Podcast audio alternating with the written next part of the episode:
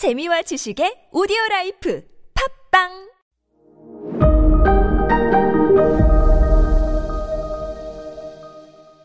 네, 여러분 안녕하십니까. 역사 스토리텔러 썬킴 인사 드리겠습니다. 저와 함께 국립중앙박물관 한번 도시죠. 어제도 말씀드린 것과 같이 어, 제가 여러분들을 인솔해 가지고 국립중앙박물관 안에서 각종 전시물을 설명을 해 드립니다. private 도슨트라고 하죠. 참가를 원하시는 분들은 정관장과 함께하는 그런 행사거든요. 정관장 홈페이지에서 검색창에서 heritage edition 검색하시면 참가 신청을 하실 수가 있습니다. 자, 일본과 영국이 섬나라잖아요. 어제도 말씀드린 것 같이 반란이 일어나면 이웃 국가의 도움을 못 받습니다. 섬이니까. 그래가지고 국민들도 슬슬슬 왕을 견제하는 그런 세력으로 커요. 커요. 영국 같은 경우에는 의회가 생긴 거고 국회죠. 일본 같은 경우에는 군사 정권 막부가 생긴 거예요.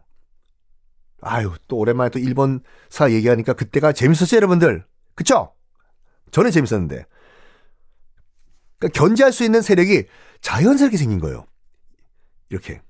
자, 어쨌든 간에 대헌장을 서명한 후에 존 왕, 실지왕은 아, 이 못난이 왕, 실지왕이라는 놀림 속에 1216년에 참 한많은 삶을 마치고 죽습니다. 자, 이 존 왕은 죽고 난 다음에 그 다음 왕은 누구였냐? 바로 존 왕의 9살짜리 어린 아들, 이 왕에 올라요. 헨리 3세였어요. 헨리 2세는 앞에 있잖아요? 헨리 3세. 근데 9살짜리다 보니까 너무 어려가지고 귀족들이 집단 통치, 그러니까 우리나라로 치면 대리 청정, 섭정, 수, 수렴 청정을 해준 거예요. 나이가 어리니까. 그러면서 이 귀족들이 뭐 하냐면요. 점점 대헌장 내용에 추가 사항, 추가 사항, 추가 사항을 넣어요. 어떻게? 왕권을 더 약화시킨.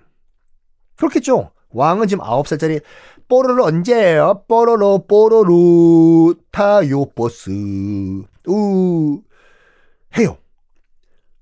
뽀로로 얘기 나온 김에 저도 가끔씩 요즘 뽀로로를 즐겨 보는데 아침에 틀면 재밌더라고요. 뽀로로 자체가 말도 안 되는 거 아시죠?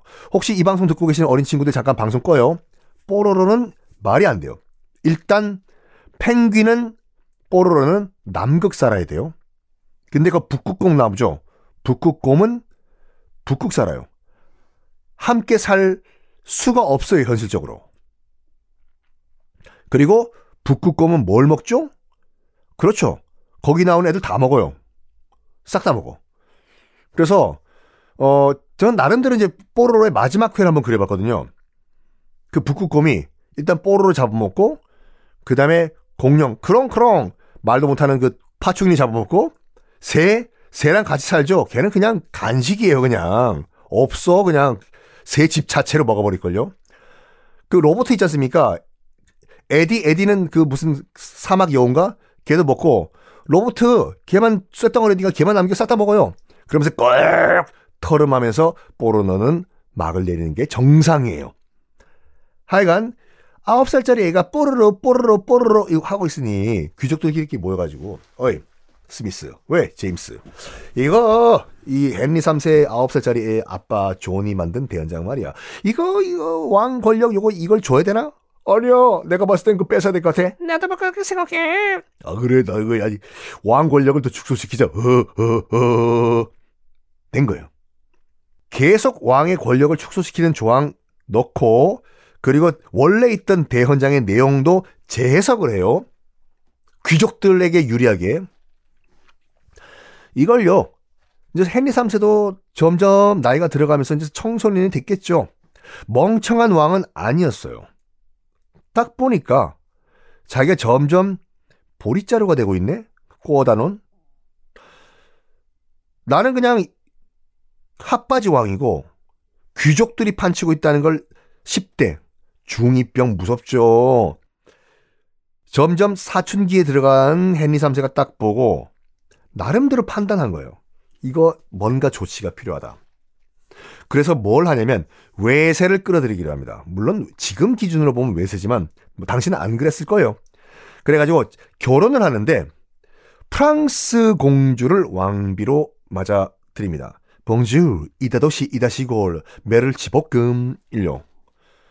그리고 그 프랑스인들을 프랑스의 그 왕비의 친인척들 있잖아요. 다 멸치볶음 친구들이요.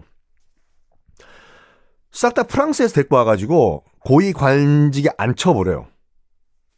어이! 프랑스에서 빌빌거리고 바게트나 먹고 있지 말고 바리 바게트 영국 와가지고 취직시켜 줄 테니까 공무원 어 공무원 합격은 에주일이 아니라 잉글랜드야 와 해서 프랑스에 있는 그 왕비의 친인척들을 다 잉글랜드에 데리고 와가지고 공무원 자리를 줘요 이렇게요. 그걸 보고 귀족들은 또 어떻게 생각했을까요? 참 이게 돌고 도는 어, 말도 안 되는 상황이에요. 귀족들이 딱 봤을 때, 야 뭐야, 저 어린 왕놈 저, 저, 저, 저 자식이 우리 견제하려고 지금 멸치볶음들을 다 데리고 오고 있는데 이거 이거 이거 이거 우리가 또 선수를 쳐야 될 것 같아. 우리가 알고 있는 그런 물 같은 water 같은 왕이 아니었어 이거 헨리 3세가 귀족들은 대헌장 내용을 더 고집합니다. 국왕 지금 뭐 그 귀여운 깜찍한 지금 뭐 일을 하려고 하는 것 같은데 이 대헌장 봐요. 당신 그러면 안 돼. 어? 이래. 이제 물러설 수 없는 한판을 기다리고 있습니다. 뭐냐? 바로 귀족 대 헨리 3세. 헨리 3세 대 귀족. 청코노 헨리 3세, 홍코노 귀족. 자, 이 한판 승부가 필요한 이때 왕은 묘수가 없을까 생각하다가 하나가 생각이 나요. 그 묘수가 뭐였냐면 바로 교황이었어요. 로마 카톨릭을 끌어들이자. 봐요. 지금 요 당시는요. 형식적이지만 형식적이지만 유럽의 모든 왕들은 로마 교황청 밑에 있어야 돼요. 아 물론 교황보다 더 힘센 왕도 많았지만 형식적으로 명목상의 맨 탑은 교황이었어요. 이거를 어떻게 이용할까요? 다음 시간에 공개하겠습니다.